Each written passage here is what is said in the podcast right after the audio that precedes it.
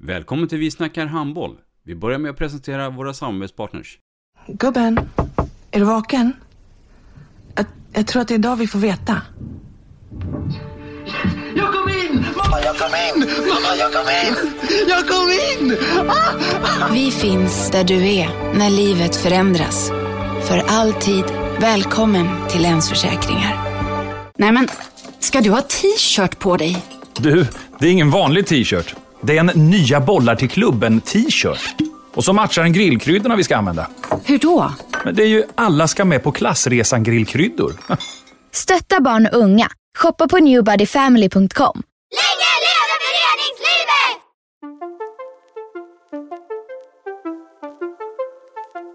Välkommen säger vi till dig som lyssnar till den nya handbollspodden Vi snackar handboll med Robban Z och Dagge. Vi snackar handboll, där du får veta alla sanningar som du inte visste att du missat. Vi snackar handboll. Hallå där! Idag ska vi prata handboll. Vi snackar handboll, Dagge. Vi snackar handboll. Eh, och idag har vi med, med oss faktiskt en av de allra mest framgångsrika handbollstränarna i Sverige. Eh, Ola Månsson. Välkommen. Tack så mycket. Tack så mycket. Jaha, Ola Månsson. Man hör ju på det att du kommer inte från Norrland. Du är här nerifrån. Vi är nämligen nere i Lund och gör den här poddinslaget. Eh, Vem är Ola Månsson? Eh, snart 50-årig kille eh, som eh, är uppväxt i Skåne och jag har alltid bott i Skåne, Skåne förutom ett år i Danmark som tränare.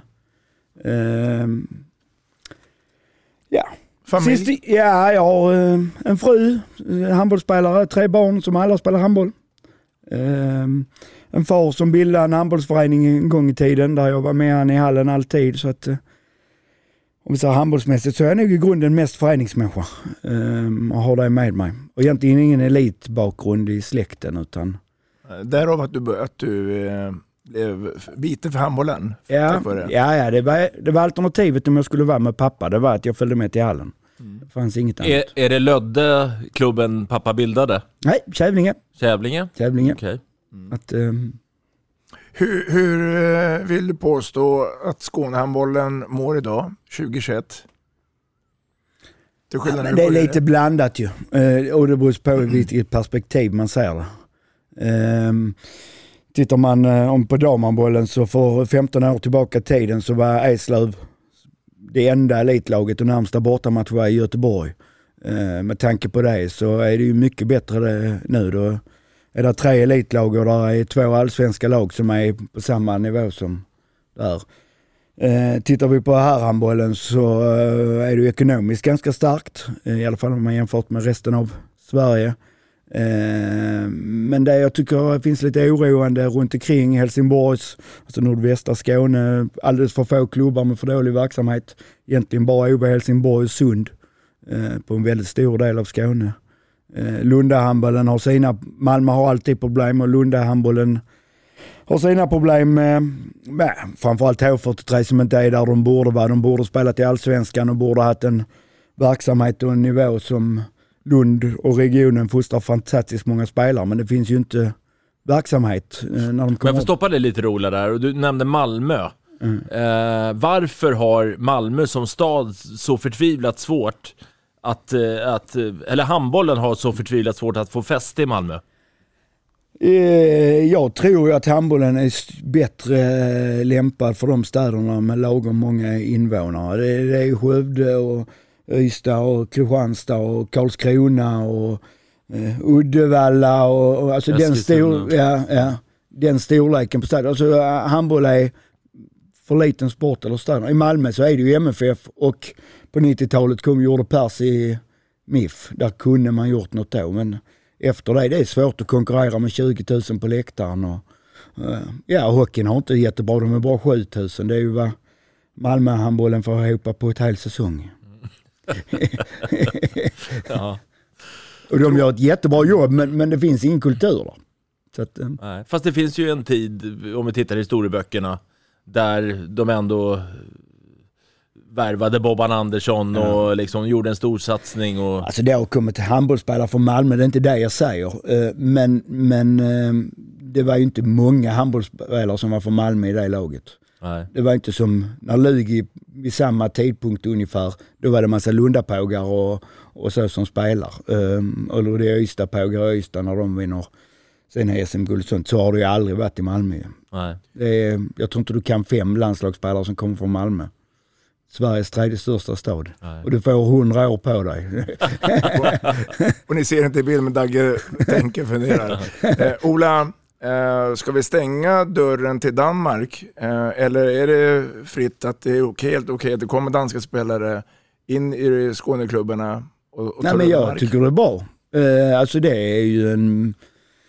Alltså nivån på ligan blir ju bättre vilket som innebär att de som då är, eh, stannar kvar i ligan är bra nog. Alltså serien, om vi tittar på damsidan, det är säkert samma på herrsidan just nu, men på damsidan är det ju mycket bättre än någonsin därför att det finns 20 stycken danska spelare som uppenbarligen håller nivå tillräckligt och det gör ju att vi har två bra lag till. 20 spelare blir två lag. Eh, och som jag ser det så är det inte många spelare i Allsvenskan som skulle gjort det bra i elitserien. Ehm, Då hade de blivit värvare rätt många klubbar som saknar spelare.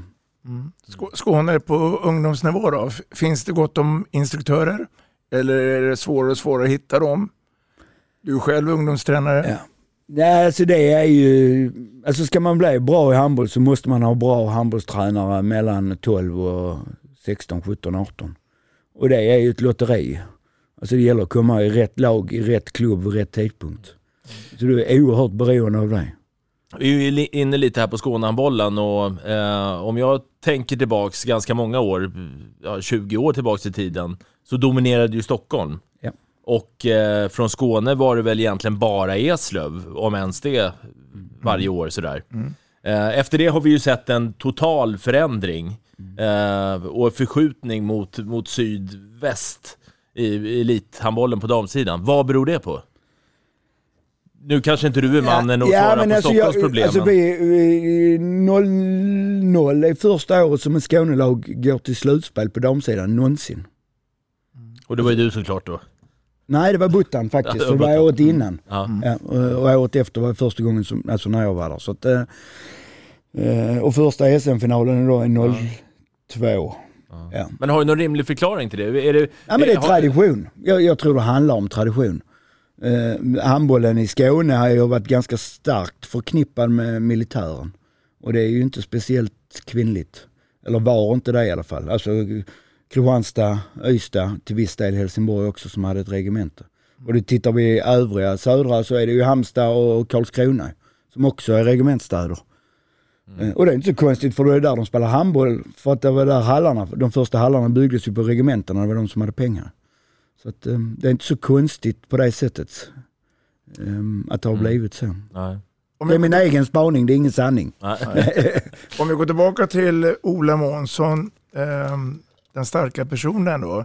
Ska vi dra för oss lyssnare din eh, resa när det gäller de olika lagen som du har ansvar för? För du har ju en grej där också med varannan gång herrlag, varannan gång damlag. Ja, inte riktigt men nästan. Det har slumpat sig så. Det har inte varit en strategi.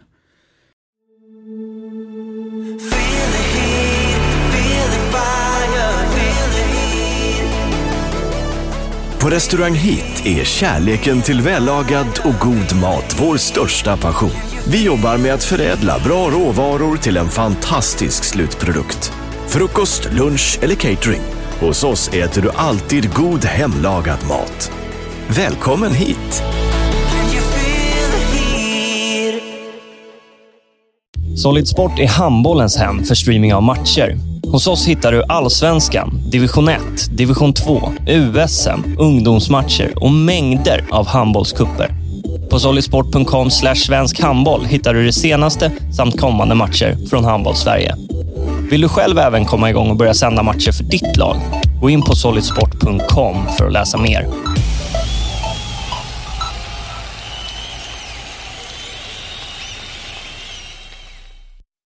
Hej! Jessica på Länsförsäkringar här. När du väljer oss får du inte bara banktjänster och försäkringar som passar dig. Du bidrar dessutom till fler aktiviteter, mer rörelse och utveckling för barn och ungdomar. Våra samarbeten inom det lokala föreningslivet känns bra i både hjärta och mage. Välkommen att prata med oss på Länsförsäkringar Gävleborg.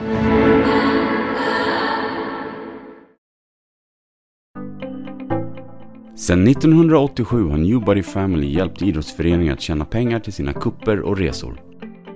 Totalt har samarbetet genererat över 1,2 miljarder kronor till svenskt föreningsliv. Nytt för i höst är att ni nu kan sälja Newbody, Spicy Dream och Home Ceremonies i samma katalog. Enklare blir det inte. Newbody Family. Länge lever föreningslivet.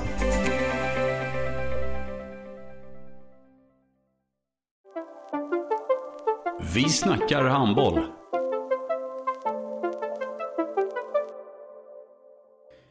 Eh, nej men jag är 27 år gammal och var tillfrågad av Eslöv och tränar deras damlag. Eh, och eh, jag var egentligen intresserad av att gå upp och spela elitserien själv men fick frågan, nej jag tänkte jag kan göra det ett år och kommer till ett dukat bord i Eslöv med fantastiskt motiverade spelare och jättebra och, och får en flygande start där. Eh, med systrarna Möller, och Johanna Wiberg och Sara Holmgren och Åsa Könsberg och Marina Elenmo och Therese Bengtsson. Alltså jag fick allting serverat där och så, så var jag rätt ledare på rätt, rätt tidpunkt så att säga i den föreningen. Och får en flygande start och får tre, ja första året semifinal och sen så två guld och ett silver och någon serieseger där. Och sen Danmark efter det. Eh, En klubb, eh, Fredrikshamn. Fick uppdrag att ta upp dem och eh, vi, vi gick upp också. Eh, får då frågan om att flytta tillbaka till Sverige och träna H43 och herrar i eliten. Så där var ju, så blev det fram och tillbaka där. Är där i tre och ett halvt år, skulle varit fyra eh, för sparken. Sista året ett halvår innan gör vi bästa resultatet i H43 historia, blir fyra i serien och går till slutspel. Och lite skador och lite dåligt ledarskap från mig och lite fel från klubben och sen så var man borta i december. Eh, tillbaka till Eslöv två år. Eh, naturligtvis när man får på käften, vilket jag fick, så går man tillbaka till sina rötter och då var det ju Eslöv där jag var trygg. Under tiden där lite i Kristianstad också på här sidan eh, jobba med talangerna där, vilket som slutade med att A-laget också var där och tränade. Och vilket som till slut fick effekt att jag var ihop med Kenneth där i en säsong. Det var väl tänkt att det skulle vara fler säsonger. Samtidigt som Kristianstad gör en satsning. Och Kenneth får gå och Ola Lindgren kommer in så var jag med några månader tillsammans med Ola. Väldigt lärorikt. Ehm, På vilket sätt då? Nej men Ola har ju en professionalitet och kommer från någonting helt annat. Jag kommer ju från ungdomshandbollen och eh, skånska myllan och laget och föreningen och sälja lotter. Och Ola kommer från Bundesligan och rhein löven och, och landslaget och OS och sådär. Så vi kommer från helt olika håll. Och, ehm, så att det, för mig var det bra. Jag lärde mig saker utav den här konsekvensen som Ola Lindgren hade. Ehm, Ja men det är bättre att göra så kunde man tycka. Det tycker han också men det har vi inte bestämt så det gör vi inte. Mhm. Eh, Så alltså det är väldigt tydligt i sitt ledarskap där. Eh, Men jag vill inte fortsätta vara assisterande. Jag tyckte inte det passar mig och det gör det inte heller. Eh, Ove Helsingborg, fyra år. Eh, Lite blandat resultat. Egentligen samma resultat hela tiden med olika prestationer. Två första säsongerna tycker jag, framförallt andra säsongen har jag jättebra lag.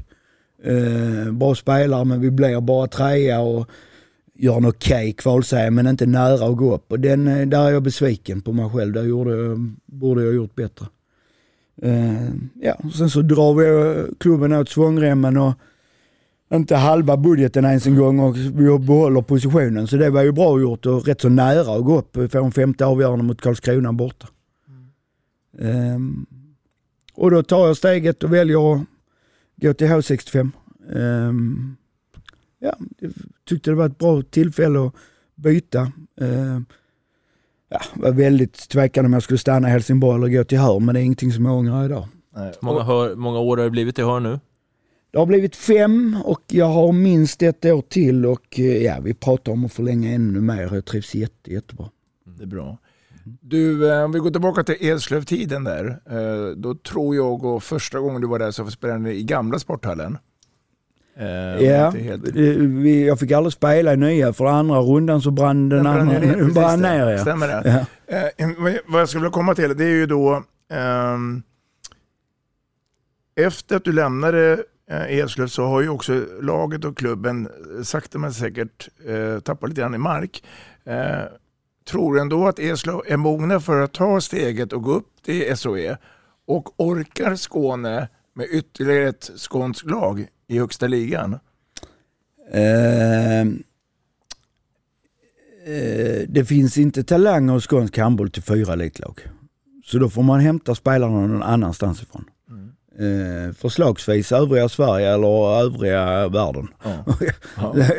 alltså, så att det är det inte talanger till.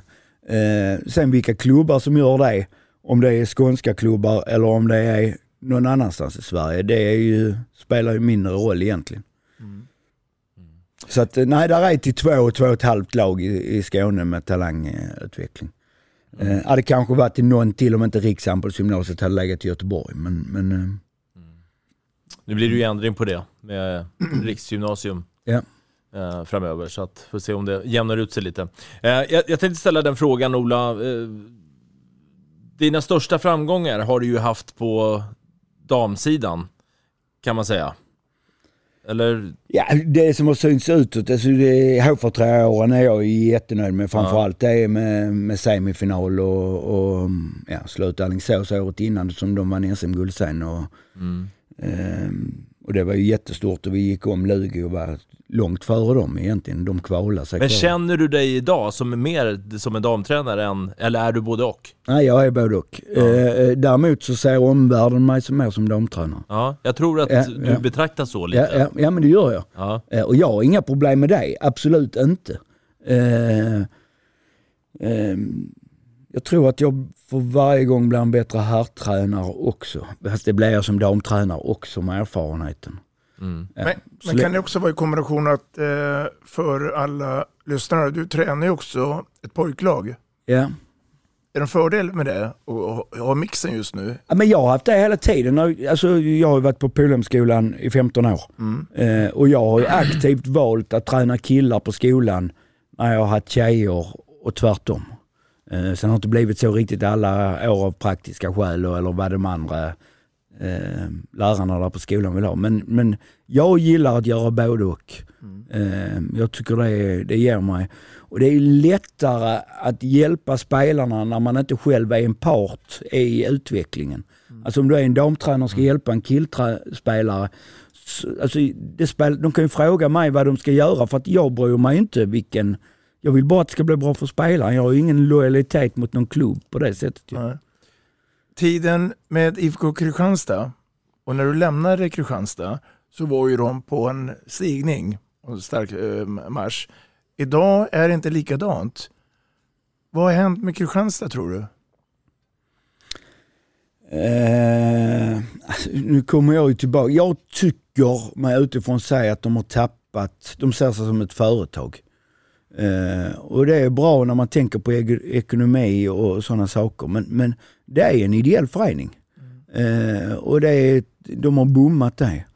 Eh, man gör allting för att tjäna pengar eh, eller för att bygga varumärke eller så. Alltså, alltså, vi, alltså det handlar om att folk ska idrotta i grunden och att man ska ha samhörighet och socialt utveckla individer. Och det är ju, elitidrotten ska ju hjälpa till så att folk gör det. Och jag tycker inte de säger det så. Det är anställda folk på höger och vänster och det är stora kansli och det är satsningar och det är träningsläger och det är utländska, det är ryssar och det är egyptier och det är tunisier och, och, och iranier och allt möjligt. Men Eh. om, om jag får eh, skjuta in en kil där och i det resonemanget. Är det inte den vägen handbollen måste gå för att närma sig de större idrotterna? Tittar vi på de största fotbollsföreningarna, Malmö FF i den här trakten och Stockholmsklubbarna i fotboll och så vidare, så sköts ju de som företag. Och där ekonomi är så otroligt centralt. Ja, men det är det. Och är handboll en liten sport, men för att bli större, tror du inte att Jo men, jag, jo men det tror jag, men jag tycker Dortmund i fotboll är ett tydligt exempel som har ett väldigt starkt supporterstöd och låter, alltså de är ju en väldigt, den gula väggen är en väldigt stor del av Dortmund. Och jag tror det är viktigt att behålla den identiteten eh, och det runt omkring. Man tappade några år där i Kristianstad där man inte fick upp några egna talanger. Förödande. Eh, jo, de kunde lagt lika mycket pengar på elitlaget men lite mindre spelare och tvingat in eh, unga spelare från Kristianstad. För talanger är där, för det är jättemånga från Kristianstad som spelar i elitserien. Mm. Eh, eller ligan. Men, men eh, de spelar ju inte i Kristianstad där några år. Nej. Um, Johan Nilsson var i, i, i IFK Ystad till exempel. Alltså visst hade han kunnat dykt som sjätte, sjunde nia i IFK Kristianstad istället för en sloven eller uh, någonting annat. Mm. Jag tänkte vi skulle prata om resan med H65 Hör, men vi, vi väntar med den lite grann och tittar också på en annan verksamhet som jag vet att du brinner för mycket. Och jag och Dagge och säkert många till är ju väldigt nyfikna. När du fick kontakten med Svenska Hammarförbundet och man presenterade dig som förbundskapten för det första ungdomslandslaget, vad tänkte du då? Nej men jag blev glad och blev väldigt stolt ju. Um, jag, det är en lång, eh, eller lång historia. Ja, vi- vi- vi har gått om tid. Prata på det. Konstig historia. Eh, redan 2002 blev jag kontaktad om att bli förbundskapten. eh, för, eller med damlandslaget där. Och jag skulle fundera på det. Och, A-landslaget menar du då? Ja. ja. Men de återkom aldrig. Och sen så kom de ja, tio år senare och då var det ett u-landslag istället. Och då var årgången... Jag raljerar lite grann. Då var det 96-97. Sen hade jag varit med lite på riksläger med, med Buttan och hjälpt till och jag var på 80... Så du hade lite koll på läget? Ja, jag var på riksläger redan på 90-talet med 83orna, flickor 83 med Buttan där. Och, ja, lite inblandad där på lite olika sätt. Känner du att Sverige jobbar rätt när det gäller spelarutbildningen med de här olika distrikts och rikslägren? Ja, det kan jag tycka på det sättet att innehållet är ju bra. Alltså det är inget konstigt med det men tittar vi på spelares utveckling idag så är ju 95% av utvecklingen är ju i klubbarna alternativt eh, handbollsgymnasierna om man går på det. Eh, tittar vi på en sån spelare som Isabella Andersson eller Kristin Thorleifsdotter eller de jag har så antal träningar i förbundets regi och då menar jag både distrikt och, och mellan ja, 14 till 20 års ålder kontra hur många de har haft i klubben där, så är det väl, eh, jag skulle gissa att det står eh, 98-2 om jag är snäll till förbundet. Eh, och då tittar jag över en fyra år, eller en sexårsperiod mellan 14 och vad har man på ett riksläger? Fem handbollsträningar, det är fyra riksläger.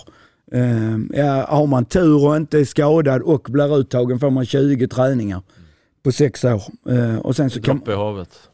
Ja det är det.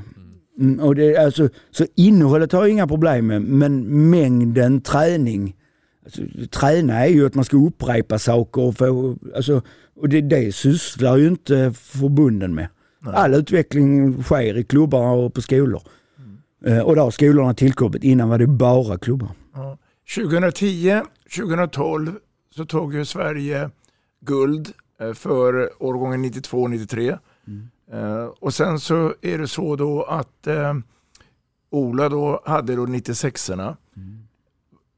Vad, vad hade du? Du fick ju en påse med massa spelare. Ta vara på de här. Men att sen att bli mästare, det är inte så enkelt. Hur lyckades du?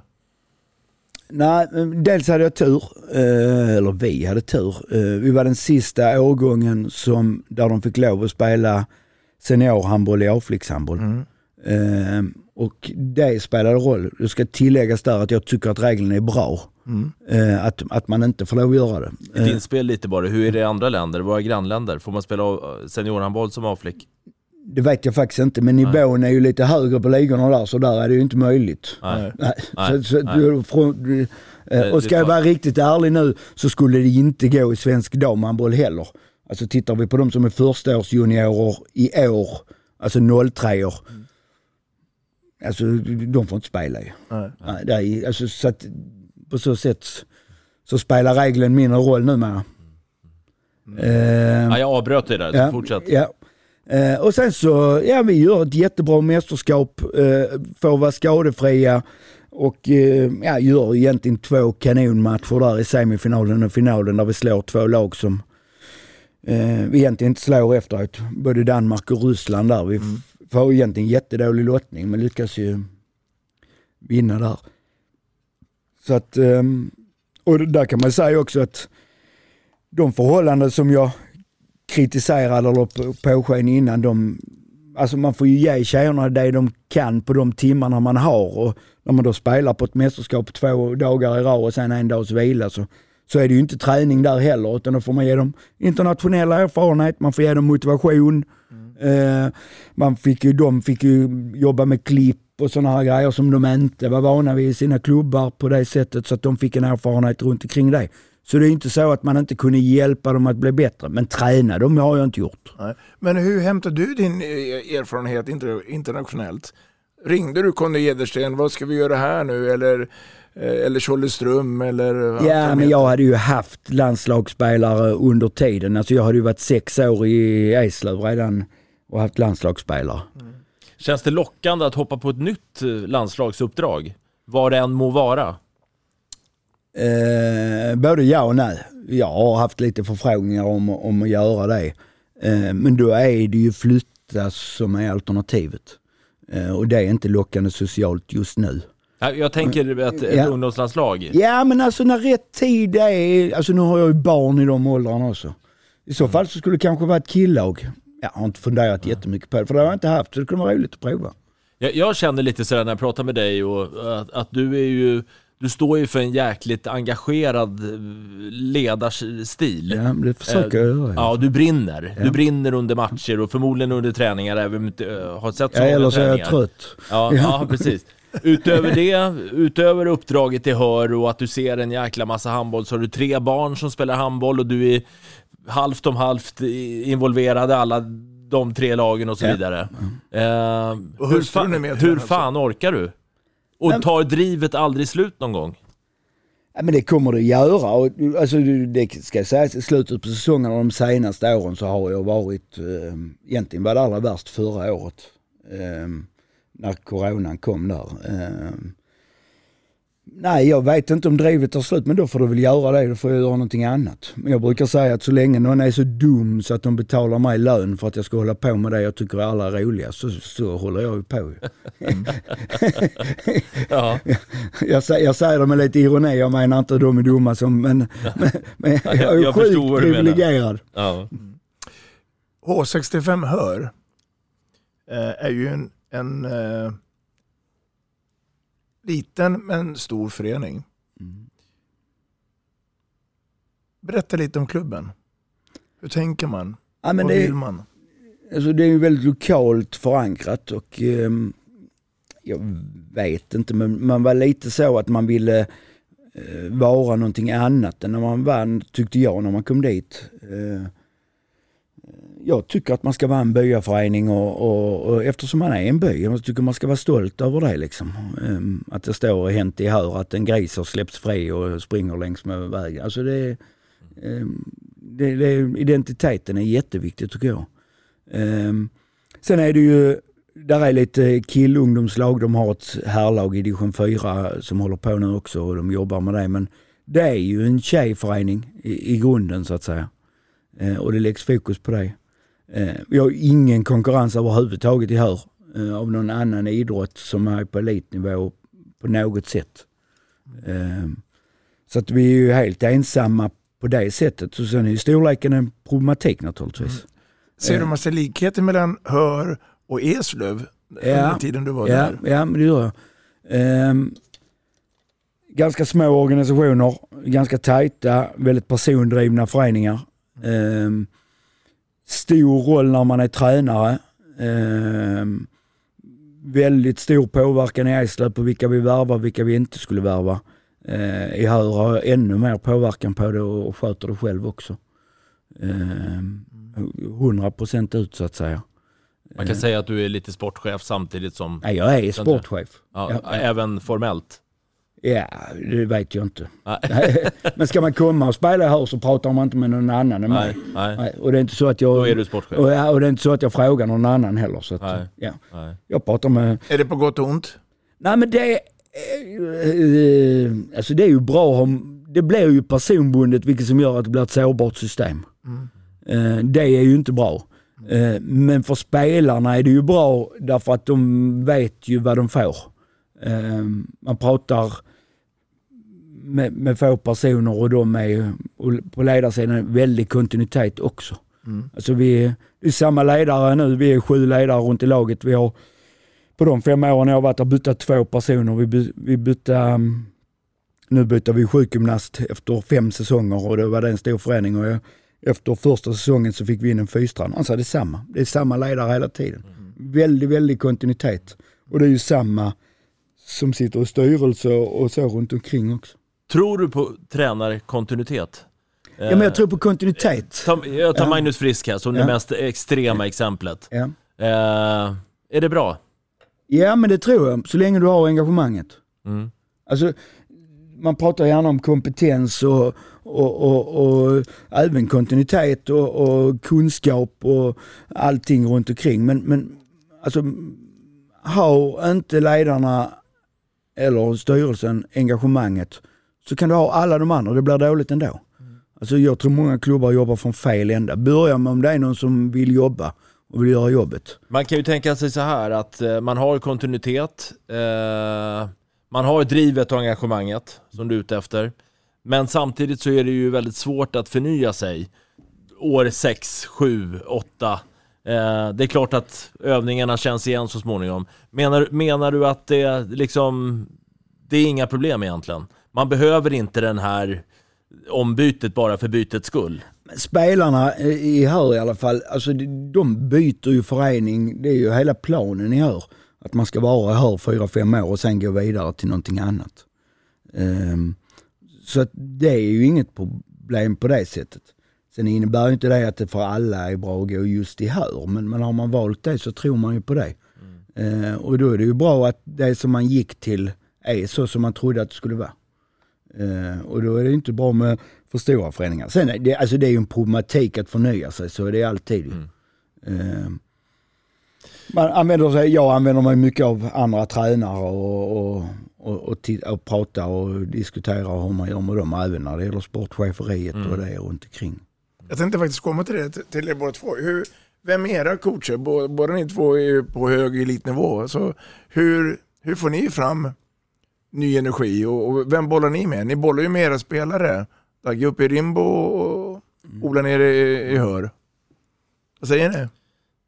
Börjar du Ola? Ja men det är lite olika och det är olika på olika saker.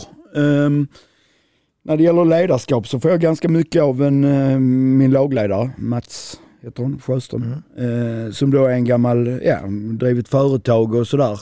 Eh, inga större kunskaper i handboll och, och utger sig inte, vill inte ha med det att göra heller. Men i ledarskap så har han enorma erfarenheter och, och där. Så där bollar man lite fram och tillbaka. Um, gäller taktik och sådana grejer så har jag en son som är väldigt intresserad av det. Han tror att det är lösningen på alla problem alltid och det är det ibland. Eh, jag är inte så mycket för det men det är klart att jag får input ifrån honom. Jag, jag såg din son spela i, i Göteborg, där första landslagsturneringen. Alltså vilket sjukt engagemang alltså. Och Ja. ilskan han blev utbytt. ja, ja, nej, jag tror att han hann med att skälla ut Axnér på bänken. ja, det vet jag inte men, men, men, alltså, nej, men det är ett engagemang och ett driv och ett sånt hela tiden. Men han, han är ju offensivt lagd och tänket runt omkring det och, och sådär. Sen ska man prata med andra tränare, alltså gamla människor som på olika sätt jag, som man har lite snack med. Jag, Uffe Larsson kan jag ringa och prata med ibland emellanåt. Vi hade några år där ihop i Kristianstad och spelade ihop på 90-talet. Eh, Jag kan prata med Kenneth här i Lugi ibland. Jag pratar ganska mycket med Kalle Tagesson som jag tränade i Och han hade du som spelare i Han hade H43. fyra år i H43 där ja. Ehm, så, så att, alltså det är ett utbyte där man ringer den som man, eller så kanske man ringer den som man får det svaret man vill ha, jag vet inte. Nej. Det- jag pratar rätt så mycket med Erik Laurholm eh, som har en helt annan ingångsvinkel än mig eh, till, till där jag har fått ett fantastiskt utbyte av, av honom. Där han, ja, han ser det från ett annat håll. Ibland har han fel men någon gång har han rätt också. Vi var inne på att prata om kontinuitet. Ehm, när det gäller då H65 Hör och spelarna. När i tiden på säsongen börjar du fundera på hur ska det se ut i framtiden? Hur ska det se ut nästa år? Eh, vilka redskap använder ni av er för att få det man vill? Alltså vi har inte den möjligheten att ta in färdiga spelare. Um, så när vi tittar på den säsongen som vi ska spela nu så är det ju de värvningar vi gjorde för ett år sedan eller två år sedan som, som, som spelar roll. Mm. Ehm, Och som ska bära frukt nu? Ja, ja, som ska börja nu. Alltså, Linnea Pripp ska gå in på sin tredje säsong. Amelia har fått vara där en säsong till nu. Malin Sandberg går då in i sin tredje säsong. Sam, samtidigt så har ni ju, ska man ju vara ärlig och säga, resurser att kunna ta eh, Kristin som är kanske den allra bästa 98 Ja. i Sverige. Året efter kommer Isabella Andersson som är den bästa Ja. eh, födda 00 och, och så vidare. Så att liksom det, det är ju, visst det är svårt att, att kanske konkurrera med de de, bästa danskarna. all, all, alla de du pratar om blir ju värvade till oss som andra alternativ på positionen. Ja, jo jag förstår vad du menar. ja. Ja. Så att egentligen, det vi kommer att prestera nästa säsong kommer ju inte vara avhängt av vad vi värvar nu. Utan det är ju vad vi har gjort innan. Året innan Ja, och egentligen två år innan. Precis. Ja. Och där är du ganska tydlig med Ja, de men spelarna. alltså, ja, alltså Ja. vi kan inte ta danska färdiga spelare eh, som Sävehof kan göra. Eh, vi, får inte, vi vill gärna ha Frida Rosell men vi, vi, vi har inte en, en chans på det liksom. Eh, och då, då får vi jobba med den, med, och den har varit framgångsrik för oss ju, och den har vi blivit bra på. Eh, det är egentligen mina år i, i um, Hör så den egentligen riktigt etablerade elitspelaren som vi har värvat är ju Anna Bardis. Eh, som har, Kän, känns det hopplöst ibland att tävla mot Sävehof? Eh, Som har, jag menar ni har bra förutsättningar men de Ja. så mycket bättre. ja, nej, nej, det känns absolut inte hopplöst. Eh, men, men vi får ju alltid, när vi börjar säsongen, börja ett trappshål ner och sen får vi jobba oss upp efter, om vi ska utmana dem. Ja. Ja, alltså varje gång så får vi göra det. Va?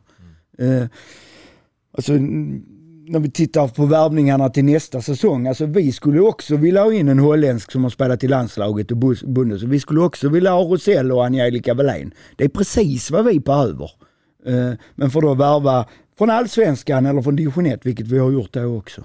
Eh, bra spelare, och de kommer också få spela i SM-finaler hoppas jag, men inte på framträdande roller för om två, tre år. Ja, och då pratar vi den här kontinuiteten. Ja. Ja. Så att när vi börjar tänka på det, ja, om vi ska spela final om två år så är det vad vi gör nu som är viktigt. Som förening. Mm. Eh, jag tänkte växla över lite till det här med tjejers i handboll då, förutsättningar för att kunna nå dit man vill. Eh, jag menar 15-20 år sedan så var det ju liksom man förväntades jobba heltid eller plugga heltid, eh, föda barn vid 25 och samtidigt elitsatsa. Eh, det var ingen bra grogrund Nej. egentligen för att liksom nå sin optimala nivå. Tycker du att det har förändrats över tid? Absolut. Eh, vi- jag vinner SM-guld, eller vi vinner SM-guld 2002 där.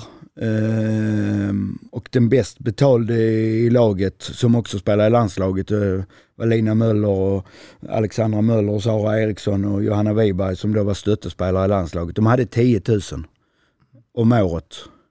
Mm. Eh, och, och, alltså förutsättningarna är ju helt, helt annorlunda för tjejerna idag. Det innebär inte att de är bra, men det innebär att det har gått väldigt, väldigt mycket framåt.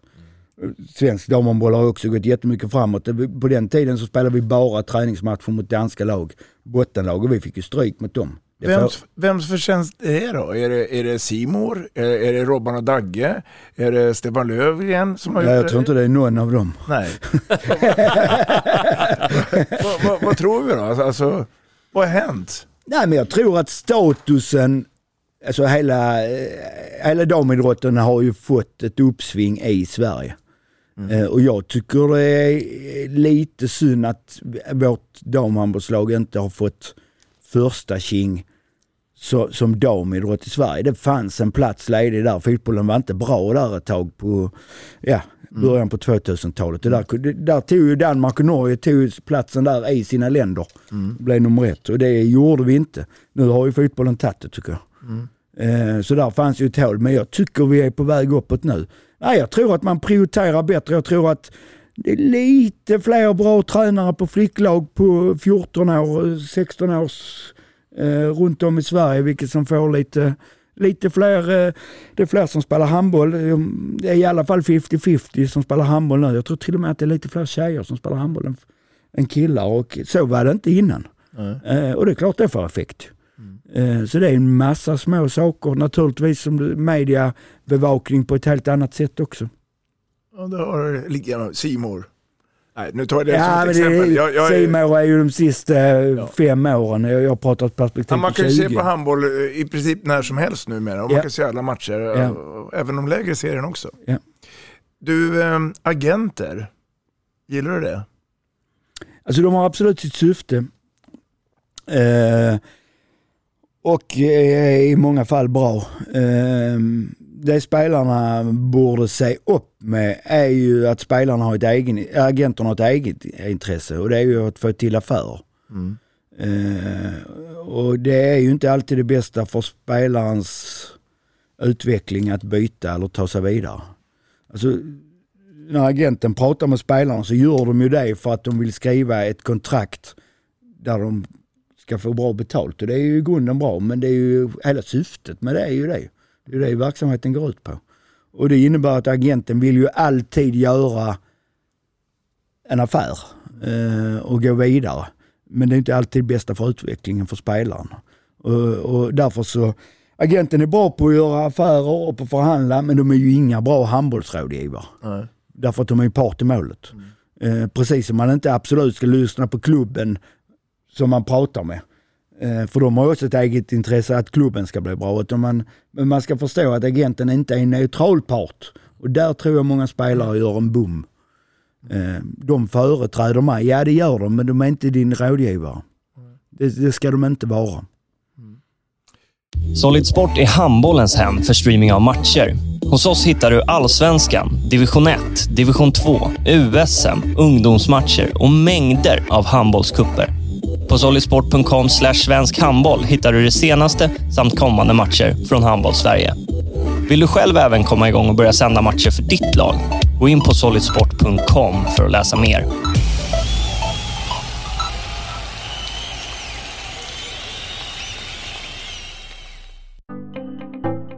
Sedan 1987 har Newbody Family hjälpt idrottsföreningar att tjäna pengar till sina kupper och resor. Totalt har samarbetet genererat över 1,2 miljarder kronor till svenskt föreningsliv. Nytt för i höst är att ni nu kan sälja Newbody, Spicy Dream och Home Ceremonies i samma katalog. Enklare blir det inte. Newbody Family. Länge lever föreningslivet.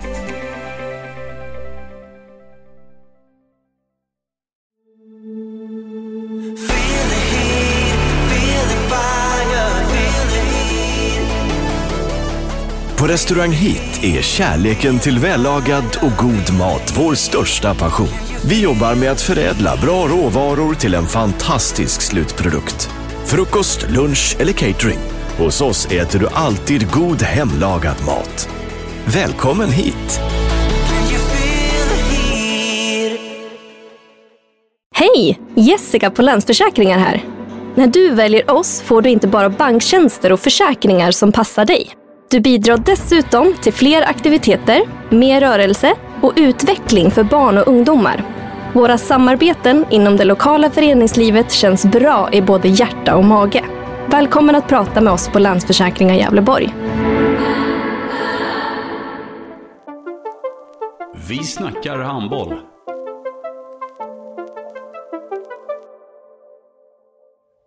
H65 och slutspelet 2021. Låt oss ta oss den här resan från kvartsfinal och framåt? Ja men eh, till att börja med så, eh, det blev ett coronaslutspel. Eh, Västerås flyttade matcher, eh, corona i deras lag. Eh, ja, eh, skulle spela två matcher i rad om vi inte hade vunnit i Västerås. Eh, har bra kontroll på de första matcherna men, men då tredje matchen på bortaplan gör vi ingen bra match. Och hade Västerås varit bra den matchen och inte varit drabbade av både skador och corona så hade de vunnit den. Mm. Och då hade vi spelat dagen efter och då hade läget varit annorlunda. Mm. Då hade det varit en femte avgörande hemma i och för sig men, men um, det ska man ha med sig. Mm. Så går vi in i semifinal och är väl egentligen chanslösa tycker jag i första eh, semifinalen. Vi gör en rätt så bra match men Sävehof för mycket bättre.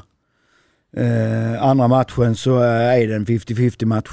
Um, och det, det blir ju, ja, um, vi vinner ju på shootout där och det kunde gått hur som helst. Just när det blev shootout var jag ganska säker på att vi skulle vinna. Det kändes som att vi var på gång. Ja, men nej, det var, vi hade tur i slutet men de trillar lite och vi får in något mål där. Men det kändes ändå som att vi är mest avslappnade för detta. Vi kan förlora mot Sävehof och komma härifrån med hedern i behåll och gjort den här med den problematiken vi hade i vårt lag. Så att det blev liksom positivt där att ha skador helt plötsligt. Mm. Um, sen så blir det ju landslagsuppehåll och corona och så börjar vi en helt ny serie. Mm. Um, ja, så det börjar ju om från början igen ju. Och då hade du också tidigare en hel del skador. Nu har ju ja. varit skadedrabbad ja. under ja. större delen av säsongen. Ja. Um, kände du någon gång att man var nöjd efter semifinalen? Vi har slagit ut mesta mästarna Sävehof. Nu ska vi bara ta oss an Skuru. Ja, vi hade en problematik i första finalmatchen som är vår klart sämsta av de, eh, efter de förutsättningarna vi har. Det är den matchen vi har bäst lag. Tyvärr så går Amelias finger sönder den matchen. Mm. Vi orkade inte spela eh, den fjärde matchen i rad med två dagars mellanrum mot Skuru på bortaplan. Då hade vi varit i Göteborg två gånger. Haft corona på landslagsspelarna på, på Rask och Lindqvist. Eh, slått Sävehof två gånger. Eh, och sen så åka upp till Skuru och spela. Och där får vi skylla oss själv, för hade vi vunnit med 3-1 istället så hade vi fått vila precis som Skuru fick. Mm. Jag kände ju samtidigt att den första matchen, det var väl då Rebecka Nilsson var så... Ja vi spelar jättebra vi spel, inte... Ni, ni ja, kom ju till fantastiska lägen. Ja vi, vi är inte skarpa ja. nog. Nej. Nej. Jag, jag, kände liksom att Hör skapar lika bra målchanser som ja. Skure gör egentligen. Bet men hon tog allt, eller ni missade ja. allt. Ja, vi sköt, alltså hon tar några räddningar men vi har ju fem eller sex i stolpen också. Ja. Eh, alltså vi var inte skarpa tillräckligt den matchen. Eh, och det ska man ju ge Skuru i efterhand. Alltså de som blir vinnare är ju de som tar vara på tillfälligheten och, och möjligheterna så att säga. Eh, och då ska man säga på hela finalserien, första matchen, vi är inte fullt laddade. Nej, vi ligger under med sex i halvlek. Där tar Skuru den möjligheten. Mm. Andra matchen, där är vi förberedda. Och sen händer det en massa saker. Malin får ett rött kort. Eh, Isabelle får problem med knäet. Linkan får kramp. Eh, och vi har ehm, ett coronafall dagen innan och vi hade ingen taktik genomgång för vi visste inte vad det är. Och då ändrar de taktik och spelar bra och, och, och sätter alla straffarna i slutet och gör mål på sina tio sista avslut och det är inte målvakterna som ska ta dem. De gör det jättebra, de tar chansen där. Mm. Uh, och det är så man blir mästare så att säga. Den tredje matchen så, ja, vi gör en rätt så bra match där. Och sen fjärde matchen, vi orkar inte fysiskt helt enkelt.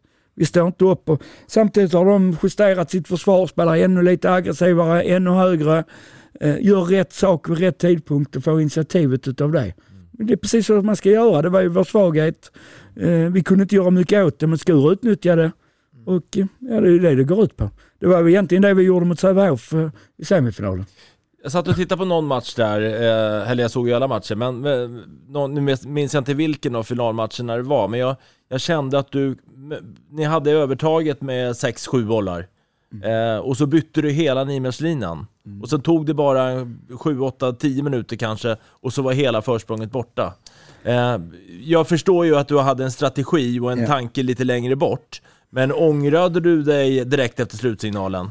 Vi, den matchen du tänker på är säkert fjärde matchen, vi leder med 6-2 och har initiativet i matchen. Då vet jag hur många minuter jag har i mina spelare. Eh, jag vet att jag har 55-56 i bällen på matchen. Det är bara att hoppas att två av dem är utvisningar och att det är hon som får dem där mitt i halvleken. Eh, jag vet att jag har 53 någonting eh, på Lindqvist på matchen. Eh, om hon får pauser mitt i halvleken. Eh, och sen vet jag Malin som då precis har haft corona, jag kan sträcka mig till 45-48 på henne. Eh, hon klarar coronan ganska bra. Eh, om jag hade kört vidare där så, och inte fortsatt att utöka eh, så hade vi varit helt körda. Sen är det så att jag byter en spelare, nästa blir utvisad och då sätter jag in en ny och då blir det två byte eh, helt plötsligt. Va? Så att det är ju, och då står man i ett val, ska man ta ut och sätta in hela tiden? Det blir inte bra. Jag skulle gjort det annorlunda. Jag hade gjort likadant igen. Ja, ja men bra svar. Mm. Ja. Jag tror inte att det är någon som protesterar det du säger. Nej men alltså det är, nej, det är svårt. Man får spela de korten man har och det går inte att spela trumf i början hela tiden. Ska vi vara överens då alla tre att Skuru är värdiga mästare? Absolut, på alla sätt och vis. Jag tycker det är flera tillfällen de Alltså det är åtta omgångar kvar så förlorar Sävehof en match mot eh, Lugi på bortaplan. Helt plötsligt är det Skuru som kan avgöra själv. Klipper de åtta raka matcher. Ehm, Känns det här som en bara halv säsong för dig? Som du devalverar, kommer, när du tänker tillbaks det här, när du sitter på hemmet, kommer du devalvera ner den här säsongen? Nej. På grund av att det blivit som det blev? nej, det tycker jag inte. Nej, det, nej, det gör jag inte. Eh, av flera anledningar. En är att jag tror aldrig att det har varit så många som har brytt sig och tittat på våra matcher och runt omkring. Sen har de inte varit på plats. Det har varit väldigt mycket folk runt omkring i Hör men också hemma i Löddeköping och på skolan och som har brytt sig. Det är fler som har, alltså de som har Simon och det avtal, det har varit guld värt. Mm. Ja, alltså de har ju haft, jag har inga siffror på det, men det är många fler som jag känner som har tittat, som inte tittar på handboll annars. Kanske vinner handbollen på det på sikt? Där, däremot så är jag ledsen för att förra säsongen när vi hör hade vårt bästa lag någonsin vi har haft, fullt förberedda. Vi hade alltså exakt samma år när vi gick in i slutspel, lag när vi gick in i slutspel förra året som vi hade i finalen i år. Eh, vi hade värvat tre spelare, alla var borta i finalen. Eh, och vi hade samma lag som nu spelar final, plus, plus Tilda Winberg, plus Kristin, plus Anna Johansson, plus Sofia Weinfeldt. Det var ju vårt år, det var då vi skulle vunnit. Då var vi bäst ju. Eh, Då hade vi bäst förutsättningar att vinna. Så att det känner jag är ett jobbiga år. Säsongen är slut. Nästa säsong 21-22 så är, är det så att eh, vissa lag har rätt att spela ute i Europa. Hur tänker H65 Hör? Eh, vi har en strategi att våra spelare ska ta sig till Hör och sen ta vidare ut i internationell handboll om de vill det och då pratar jag landslag eller proffsliv. Eh, och då måste vi befinna oss på den marknaden för att förbereda dem för det. Eh, och då spelar vi i Europa om vi får chansen till det. Får vi ingen direktplats, vilket vi inte är kvalificerade för nu eftersom vi blev tredje rankade i Sverige, eh, så kommer vi ansöka om ett wildcard. Vi vill spela i Europa. Det är jätteviktigt för vår identitet och våra spelares utveckling. Det var tydligt va? Mycket, mycket tydligt. Eh, mycket tydligt. Om vi ändå är inne lite på Europa, eh, vi blickar vidare mot landslag, så har ju man skulle kunna uttrycka sig så att svenska damlandslaget har vunnit marknadsandelar de senaste åtminstone tio åren. Men kanske ändå inte riktigt är framme. Eh, jämfört med de allra bästa, Norge, Ryssland, eh, Frankrike och så vidare. Eh, vad, vad är vägen dit för att ta det här sista klivet, enligt dig?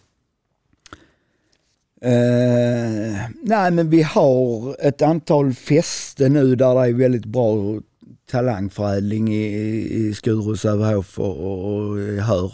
Och det är några till som gör det okej. Det skulle kunna vara två, tre, två, tre till, klubbar till som gör det riktigt, riktigt bra. Eh, att man skulle kunna bli en landslagsspelare genom de klubbarna också. Eh, det är bara upp till klubbarna runt omkring och se till att fostra landslagsspelare. Eh, det skulle kunna vara att förbundet hjälper till mer och har mer utveckling och utveckla, tränar spelarna till att bli bättre. Eh, som det är nu så är ju långt mer än 90% av spelarnas träning bedrivs i klubbarnas regi. Eh, och där skulle ju andra aktörer kunna hjälpa till Och då tänker jag på förbund. Skolan har ju också en stor vikt mellan 15 och 18. Men, men mellan 18 och 20 så är det ju bara klubbarna därför att de spelar ju. U-landslaget har inga samlingar och A-landslaget, eh, där är de inte färdiga till nu. Mm. Är det helt nödvändigt att få ut så många spelare som möjligt ut i europeiska toppklubbar för att kunna hävda sig på A-landslagsnivå i de stora I mästerskapen? mitt tycke så är de två bästa niorna i svenska landslaget, jag menar Roberts och Emma Lindqvist och de har inte spelat ut i denna säsongen. Nej, men Jamina har ju varit ute. Ja, ja det har hon, men hon gör sin bästa säsong när hon spelar svenska ligan. Ja, efter barnafödande. Ja, så, så att, och Lindqvist, eh, alltså, eh, Så, så svaret på min fråga Ola egentligen att det behövs inte? Nej det är ju olika från, alltså jag tror moroten att bli proffs, ja det är det. Men det är ju helt uppenbart att man kan bli väldigt bra i svenska ligan. Bättre än de som är ute och spelar. Eh, Matilda Lundström är ju Sveriges bästa högersexa tycker jag. Hon har bara spelat i Sverige. Mm. Så, så att, ehm, alltså vi har en träningskultur som är jättebra. Ja. Eh. När, när vi ändå är inne på kantspelare så kan jag känna när jag sitter och tittar på de stora mästerskapen i tv-soffan hemma att, eh, att eh, vi är en, en, en bit efter där mo- mot de bästa nationerna just på kantpositionerna. Ja. Titta Montenegro, eh, Ja. Frankrike och så vidare. Norge. Ja men det har vi. Eh, I alla fall om vi tänker offensivt. Ja, ja, jag tänker offensivt. Ja, ja, ja, det är bara halva spelet, defensivt i andra halvan. Ehm, ja men där är vi. Eh, jag har väl inget riktigt, riktigt bra svar på den frågan. Det handlar om kultur tror jag. Att vi, ehm, vi har inte den tekniken och det har vi på här sidan men inte på damsidan och det är ganska konstigt. Det är samma som, ja, det är, det är samma, vi har haft en målvaktstradition på här sidan som jag tycker kommer på damsidan nu. Ehm, Mm. men på kantsidan kommer den inte på samma sätt. Ehm, men, nej, jag har inget riktigt bra svar på Nej. frågan mer än att jag håller med dig i din analys Ja. fullständigt. Ja. Ja. Ehm, De spelarna som du har eh, haft eh, i ditt stall och läger som nu spelar utomlands, har du full koll på deras utveckling? jag pratar med allihopa varje år.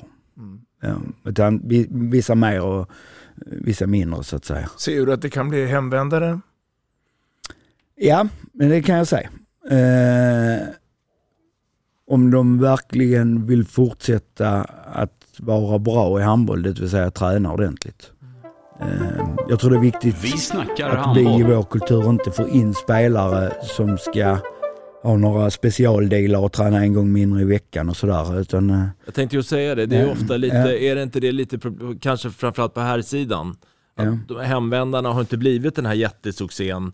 Eh, kanske lite beroende på att de vill ha sina specialdealer och, eh, och sådär. Eh, Ja, nej, men alltså, alltså, jag, för mig spelar det ingen roll hur gamla de är, men de ska träna fullt och vara med på samma villkor som alla andra. Mm. Oavsett om de är 16 eller 26 eller 36.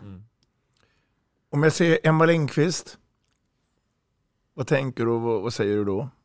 Hennes spelutveckling? Nej, men jag har ju haft förmånen att följa Emma väldigt länge. Eh, för det, jag hade ju henne i U-landslaget där också. Eh, och hon är ju en spelare som verkligen Alltså hon har alltid förberett sig. Jag har inte haft någon spelare som har tränat bättre än henne. Varje gång hon tränar, varje sekund, om det så är att vi ska hoppa rep eller snurra bollen på fingret eller springa kondition eller sköta målvaktsuppvärmning så är hon 100% koncentrerad. Hon vill varje vinna. sekund. Vill hon vinna? Ja, hon vill vinna varje gång och det är ju därför hon tränar ju. Mm. Ja, därför att om man inte gör det så förlorar man. Och någon annan tränar och då vinner ju de ju. Kan det vara nu så då att vi klarar oss bra på höger nio med Emma Lindqvist i landslaget i OS och inte behöver ha en vänsterhänt? Alltså det handlar ju om vad man har tillgång till spelare.